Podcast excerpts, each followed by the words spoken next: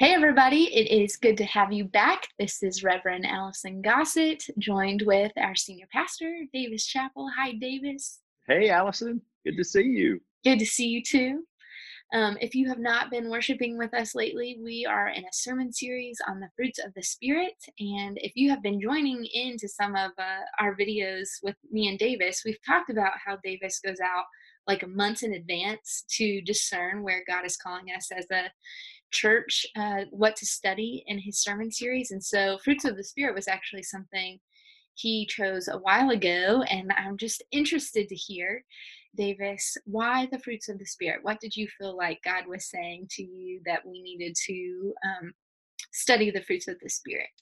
Yeah, it's a good question. I think it was about a year ago was one of those times that I, I took off and uh, just to be alone with God and in prayer and read scripture and think about where we were going uh, the next year. And you know, we're we're kind of coming to the end of a, a school year where we were dealing with the wisdom uh, collection in the the Old Testament specifically. We did Proverbs, and then we did Ecclesiastes, and then we did Job during Lent. Um, and so all that was about wisdom, and we were talking about how we live in the age of knowledge, where we have tons of information available at our fingertips because of our technology. But in spite of the fact that we have all this knowledge, we do seem to lack wisdom sometimes. So felt like it was time for us to really dig into that section of the scriptures. So the, the conclusion of this year is more about applied wisdom. Mm. Um, like how do you live that out? Um, it's it's not just cerebral, but it becomes it's got to become active uh, it's got to become attributes, character in our conduct. And so it occurred to me uh, in the study time that uh, a series on the fruits of the Spirit would be helpful. Um, because the fruits of the Spirit, they're, they're really attributes that, that are out, that come out of the uh, sort of the experience of the Holy Spirit in mm-hmm. our hearts and in our lives that, that as God sanctifies us, changes our hearts, that that can be visible and tangible in the way that we live and in fact, it it it uh, it necessarily is visible in the way that we live. And so Paul wrote this letter, as you know, to Galatians, and it was a troubled church. Uh, Galatians, the people in Galatia were struggling uh, with various things, as all churches do. And Paul wrote to them in the next to last chapter the importance of the fruits of the Spirit. That if the Holy Spirit is alive in your heart, that it's going to look uh, loving, it's going to look joyful. It's going to look peaceful. it's going to look kind. It's going to look gentle. It's going to look um, forbearing. It's going to look like self control. And so Paul names like nine fruits of the Spirit or nine virtues, attributes, if you will, that are sort of the organic outgrowth of Christ in us, of the Holy Spirit within us.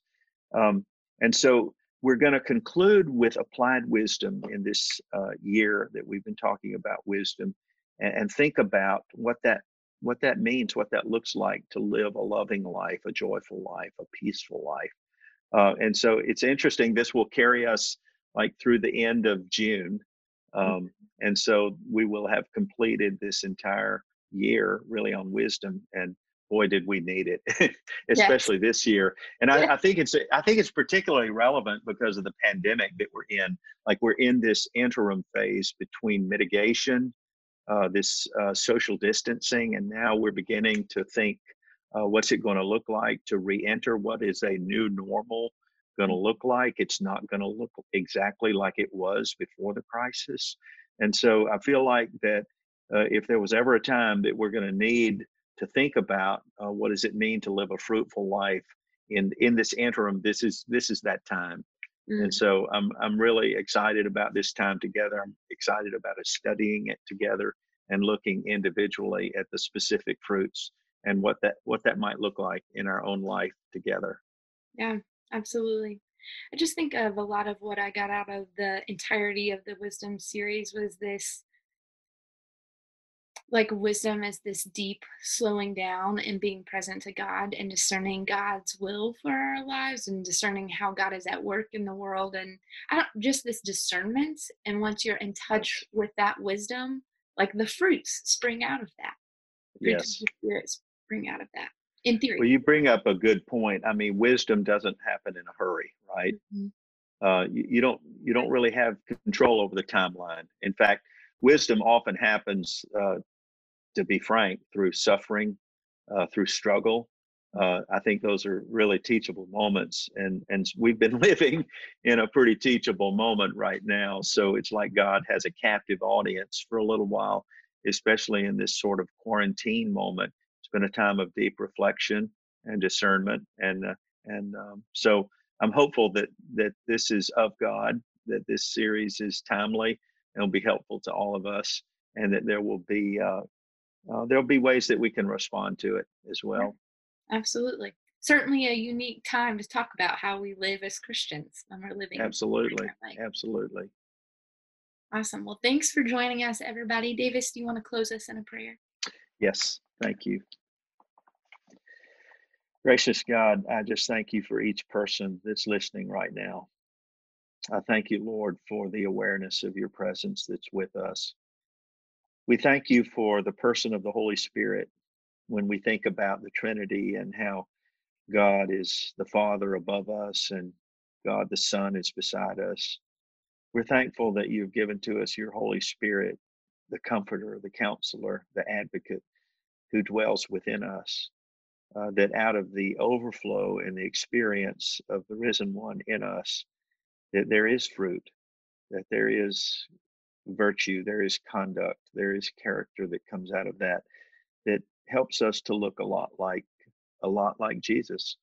And we pray, Lord, that the way that we live, our attitudes, and the way that we respond to the needs of others would more and more resemble your image within us.